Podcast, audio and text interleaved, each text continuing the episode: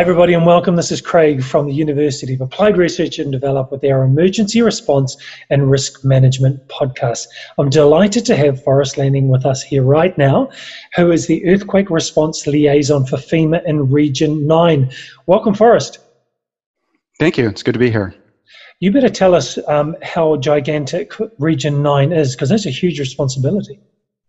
Yeah, so Region 9, so, so the US is divided into 10 different regions under FEMA, and um, I'm working with Region 9, which consists of the states of California, Nevada, Arizona, Hawaii, and then the US territories of American Samoa, Guam, and the Commonwealth of the Northern Marianas Islands, which is out by the Philippines. Well, that's a, that's it spans, a huge area. Yeah, it spans uh, across the date line. So there's a lot of logistical things managing an area that wide um, it, and the numerous uh, time zones. So trying to do a conference call with everybody from Guam all the way to uh, Nevada is, is, is challenging sometimes. I can imagine. Tell us about your role, responsibilities, the things you look after. So what what is most of FEMA deals with flooding and hurricanes um, and typhoons generally because that's the most common and wildfires but mostly flooding and hurricanes because that's the most uh, common or frequent disaster that happens throughout the us and since it's a federal agency they kind of focus on the hazards that are most common to the rest of the country. So in region 9 our biggest threat is a major earthquake. And so they don't have that they didn't have that in-house um, expertise. And so what i do is i serve as a senior leadership uh, advisor. And so I, I, advise leadership on the risks, on what type of um, uh, results from a disaster, from a major earthquake, what um, basically, and liaison with the USGS, which is the United States Geological Survey. So I, I kind of interpret all of the scientific information, translate that for emergency managers and leadership. And so I kind of serve as that point of contact from FEMA to all other agencies dealing with the technical natures of earthquakes and volcanoes, actually. So, are you involved in response? Like, do you go on site into the locations?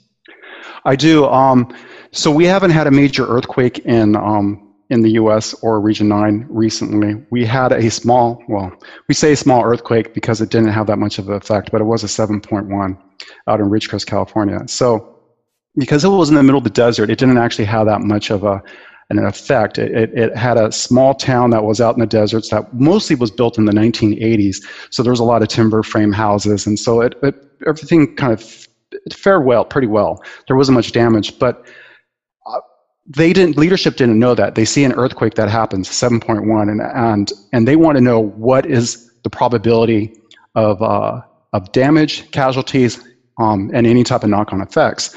And so they don't have that information from the media coming in. So I kind of tell them, knowing the geological features of that area, the soil conditions, the type of um, looking at the, the, the shake maps, and then try to interpret based on my experiences around the world of different earthquakes on what they could likely expect in the first few hours since the earthquake. That is needed at the senior leadership is for to provide funding and to provide human um, assets for um, for responding to it. And so, when you go out on site, and you you were saying before we started recording that sometimes you travel around the world. Tell us about some of those um, locations you've been to and experiences you've had. So prior to FEMA, I've been with FEMA actually almost exactly three years now. But prior to that, I used to work for the USAID, which is the United States Agency for International Development, on some of their projects, and most recently um, it was in Latin America, in Costa Rica, and Colombia. Prior to that, I was actually in New Zealand um, working for Aurecon, which is an engineering company based in Christchurch, and that was for the Christchurch rebuild. I and my wife relocated down there shortly after the uh, 2011 February earthquake and was there for about four years, uh, assessing damage, um, coming up with uh, retrofit solutions, dealing with ground differential settlement, how to relevel buildings, and um, and also designing new uh, new buildings to replace the, the, the ones that were completely totaled. And, and prior to that, I was working for the United Nations Office for Project Services in Banda Aceh.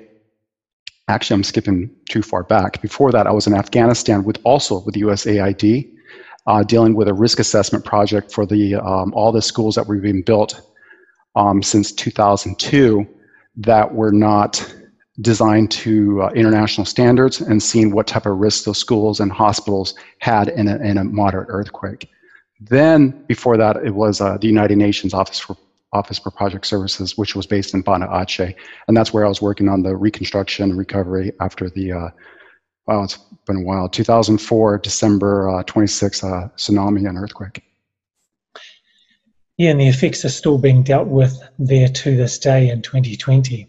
Uh, it's quite a quite a powerful impact and long, long lasting impact. I do want to say thank you very much for relocating your family and coming to New Zealand and helping us. I'm a Kiwi to um, to rebuild after the earthquake. That's a significant thing that you did for us. Yeah, it was it was probably one of the highlights of uh, one of the coolest locations to to uh, to live and work. Um, being uh, big on the outdoors, there there was a lot uh, that was offered in, in the South Island for like tramping and all that. So it was definitely a pleasure. I think it'd be really interesting for students who maybe come from different industries, but they've been studying emergency response or disaster management or response mitigation. Is there a particular model or framework that you use when you look at how do we respond to an earthquake? Is there a model or a theory or a framework, a process that you help people work through? Well, responding is more of understanding the vulnerabilities of a city. And you have to look at it, uh, at a, I guess, a, a few layers beyond just the obvious. So you have your uh, your building stock, your the types of buildings that are constructed there, the the design if they were designed, what code were they designed to, and then the construction quality. Where did construction actually follow through on the design, or did they just do their own thing, which happens in a lot of parts of the world. So there's that aspect, and then there's also the infrastructure aspect. Are your water lines going to be vulnerable to um, being uh, severed, just like in Christchurch and the sewage lines? If, if and we were talking, if we're talking globally, maybe maybe there's not even water lines and sewage lines uh, like in Banda Aceh. So we need to know if those were to be non-functioning, then what is that going to happen for Lifeline? So what's that going to, what, are we going to have to do to move in water, food? Um, how are we going to get transportation, um, the transportation lines, how are we going to get the supplies there? Are the highways going to be blocked by landslides, by uh, vulnerable bridges? It's knowing those risks and coming up with a plan B if that area, and I do this for the San Francisco Bay Area, if one major artery, transportation artery, is uh, blocked, what is the alternate? What is plan B and plan C for getting supplies to different locations depending on what areas were heavily affected? And so when you come into a, an environment like that, um, particularly I know with Christchurch, there were things like liquefaction, which had to be dealt with immediately, um, and the supplying water. What are some of the longer term effects, and like the non health related impacts that cities or countries have to deal with? Well, I think I'm going to draw from two experiences, both Christchurch, and I'm sure there's a lot of students or probably from Christchurch and personally have felt this stuff, and then also Banda Aceh since I just recently went there. So I know Christchurch, it was the uh, the economy. Uh, the city ended up becoming like a donut city. So I had that CBD area that was just a no-go zone, there, um, even the company I worked for, we relocated to the outskirts of, this, of, of Christchurch. And then people started getting situated there. And so there was this whole long term, like it took a, I mean, it took a long time. And, and they're obviously they're still recovering from it. Um, and it, so you have this lasting effect of how the city functions, like how, where the commute go, where people are commuting to, where where people are going to shop, where people are going to want to live. People are not going to want to live in other suburbs. Like uh, when I first went there, I actually I lived in Sumner. I know that was one of the hardest hit areas, but that's where there were available uh, rental houses that you know that were that we could get. So, but a lot of the locals didn't want to live there. So, it, it, things have that lasting effect um, on just the way the city functions. I know in Banda Aceh, going back 15 years later, it you're getting you're going back to the schools and talking to the headmasters or principals. All those kids in the schools were born after it. So they have no there's no living memory for the students on that event but the teachers have it. And they and it's very still traumatic to them. A lot of them have, have lost their own kids or have lost their students and everyone's lost a family member in that in that um, event.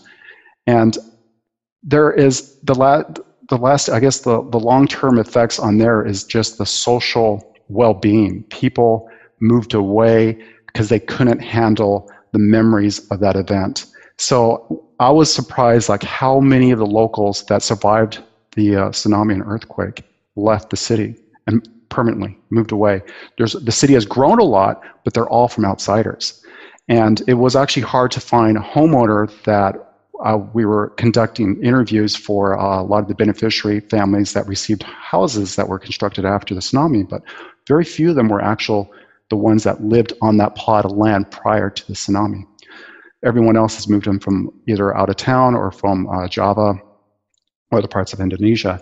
And so I think that trauma has is going to be for permanently on those people's uh, who experienced it. So I think that still is very evident there, and I don't think that's going anywhere anytime soon. I guess that would have a cultural impact, an impact on people bringing their different beliefs or perspectives in, and it would have quite a change on the way that the community functions. It is, and, and I think I think one of the one of the aspects is uh, I was talking about like do asking the principals do they feel more prepared now given that they have gone through this and they know what the effects are and it's it's a mixed mixed answer you get. Sometimes they say they do. They know exactly what to do. Is run for high ground. They know the effects of the earthquakes and the type of buildings. But those are the few people that remained in the city. All these new people coming in don't have that that particular memory, so they're not going to know or have that personal connection and know exactly what to do after the, uh, an earthquake. Uh, should they head for higher ground? So I think that um, that that does make it a problem. It makes it a problem for the city to be able to react. There was an earthquake, a significant earthquake. I don't remember the magnitude. It was probably I think it was like in a seven that hit Banda Aceh not long ago, a few years ago, and that was kind of like a good test because now they have these vertical evacuation structures that um, is designed for the community around to evacuate to to get above a certain elevation for for just in case of a tsunami wave comes in, and um, everyone we we interviewed said it was just a big failure. It, they thought it was a the, no one reacted properly.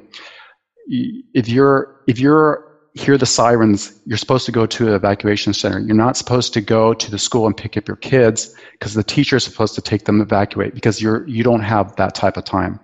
And so um, people didn't do that. People went and picked up their kids, and you know obviously for obvious reasons they're going to want to do that, but that and then there's people who got in their cars. You're supposed to walk to the evacuation structures, not not actually get in their cars and get out. So people got in the cars, caused gridlock traffic. People were not going anywhere. Some of the evacuation structures were actually still locked because they actually locked them to keep um, I don't know people from coming in and messing with it or something. But anyways, they weren't locked yet. And that's a whole other issue. Should they even be locked? But so there was a lot of issues given that they thought there could easily be an, a tsunami coming in. And so everyone was pretty disappointed at how the city reacted. And I think a lot of it's due to new people coming in and not understanding and ha- having that personal connection to that event. And often an event will happen and it, and it shakes people up and scars them for that period of time, but the memory is quite short when we get back to day to day. Yeah, yeah. I'd love it's really amazing. I know it's really amazing how short term humans have a very short term memory, uh, and so you know it, it you got to you got to take the opportunity to do a lot of mitigation projects in those few years after a major earthquake. Otherwise, people are not are, they're going to have other priorities. It, it happens here in the U.S. too, all the time. Forrest, I'd love for you to tell us about the technological changes that you see happening with your ability to predict and measure and, and influence and liaise with government departments. Because I know technology is disrupting every industry these days. What sort of what are some of the new technologies that we can be aware of that you're using or seeing coming up? Well, just recently, uh, California, in conjunction with the United States Geological Survey, uh, rolled out an earthquake early warning system. Now, uh, Mexico City had an earthquake. I'm trying to remember. I think it was like two two years ago. Um, it was it was uh, it was fairly big. It did cause a number of buildings to collapse. So basically, I went down there with a, a few others to investigate their early early warning system, which they've had since the 90s, and um, their system is. I think it's everyone takes it seriously. It's great in the fact that every street light has a, a, siren on it, and everyone knows that siren. And in fact, when you have false alarms, it's traumatizing because people take that siren to heart. And so when the earthquake happened, those sirens went off. People, now they they practice evacuating buildings for an earthquake rather than um, uh, dropping cover. But um, but that's what they, they do. They that's all. They, it's all memory, muscle memory, and they do that all the time. And so, because um, we were looking at rolling out an earthquake early warning system here in California, and it was publicly roll, rolled out late last year. Um, except the, the difference here is that we don't have the sirens on every street light um, in the state. So what they decided to do, and when I say they, I mean um, the state of California in conjunction with the USGS, is to use your mobile phone. And um, that so your mobile phone may or may have the siren depending if you have reception. If you've turned your um, maybe you didn't you didn't maybe you turned off your alerts. Like i sometimes do that because i don't want to be interrupted all the time. So there's a lot of aspects like yeah your mobile phone may work um, but it just it, it, depends on a number of factors that technical factors that uh, may not get you the message. And uh, there's another also problem is that because your mobile phone is using data like for um, through the internet you can't get a message out to there's uh, there's almost 40 million people in california just the state. And you can't get a message out. Not that you're going to need a message the entire state, but even a metropolitan area, say for example LA, 10 million people, you're not going to be able to get a message out to everybody. There's not enough bandwidth to simultaneously send out a message, and you have to have the seconds. There cannot be any delay. So there's already going to be an inherent two to three second delay from the seismographs going off, triangulating an earthquake, predicting where it's going to be, who should be notified. And it's the same kind of similar system to what Mexico City uses. But in this case, now we have an additional lag is because we're not using radio waves to turn on sirens like they do in Mexico City. Now it's going through the cell service companies, and they are going to have to send it out in batches to maybe a couple hundred thousand people at a time. So you could, the best case scenario, get an alert maybe in four or five seconds. Worst case scenario, you can get it in 25 seconds. And we all know, depending on where the epicenter is, mm-hmm. that you might get it after the earthquake. So yeah. there's that challenge. And it's under, getting the public to educate it to understand that is an inherent flaw of the system and that they, you know, you may get the message in time, you may not. You should not depend on that message.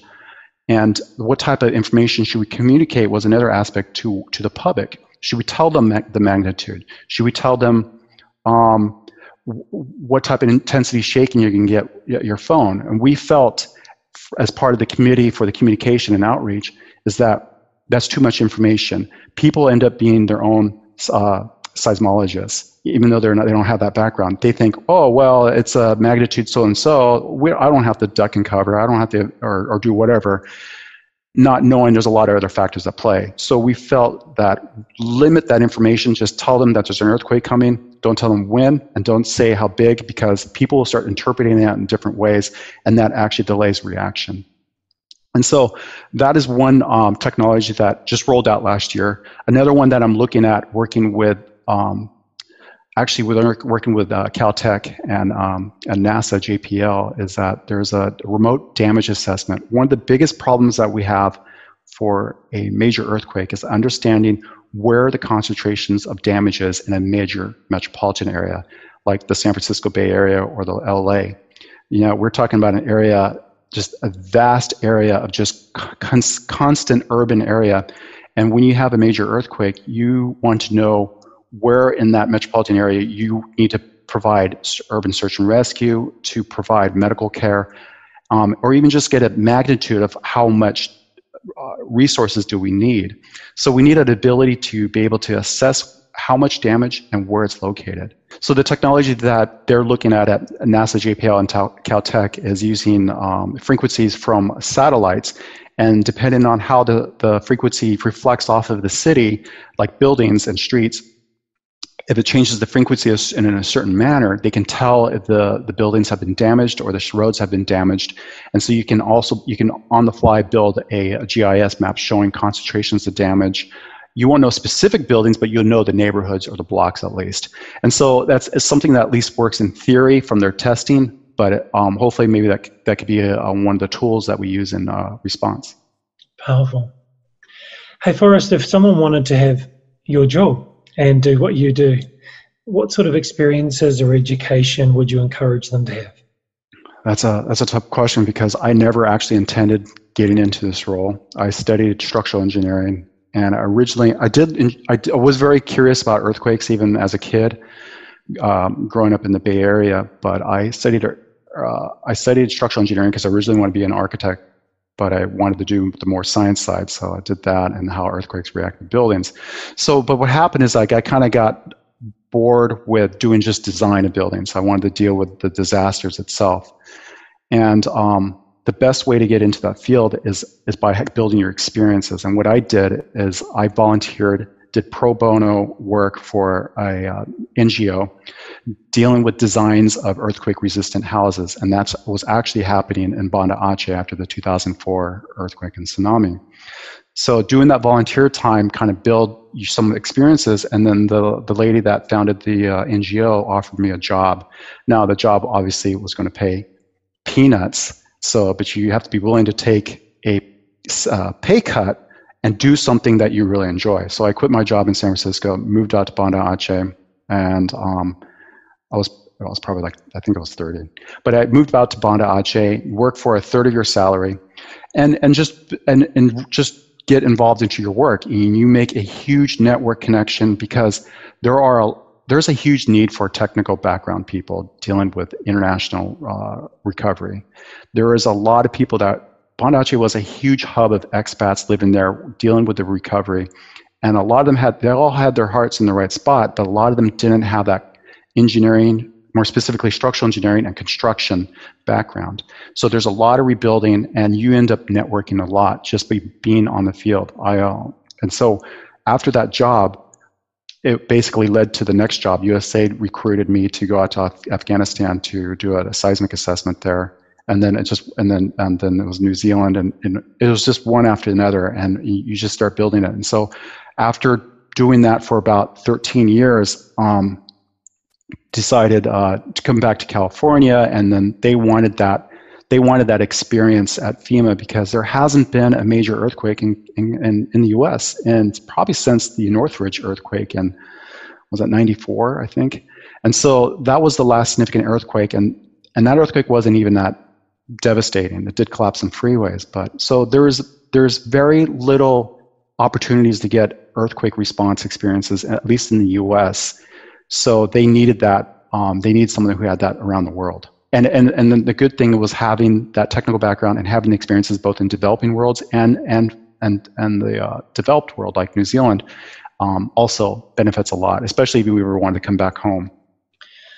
Forrest, we really want to thank you for your time, giving us your wisdom and your experiences, and giving some career advice as well for those who may wish to pursue the similar path as you. So, thank you so much for your time and wish you all the best. Great. It was great being here. Thank you.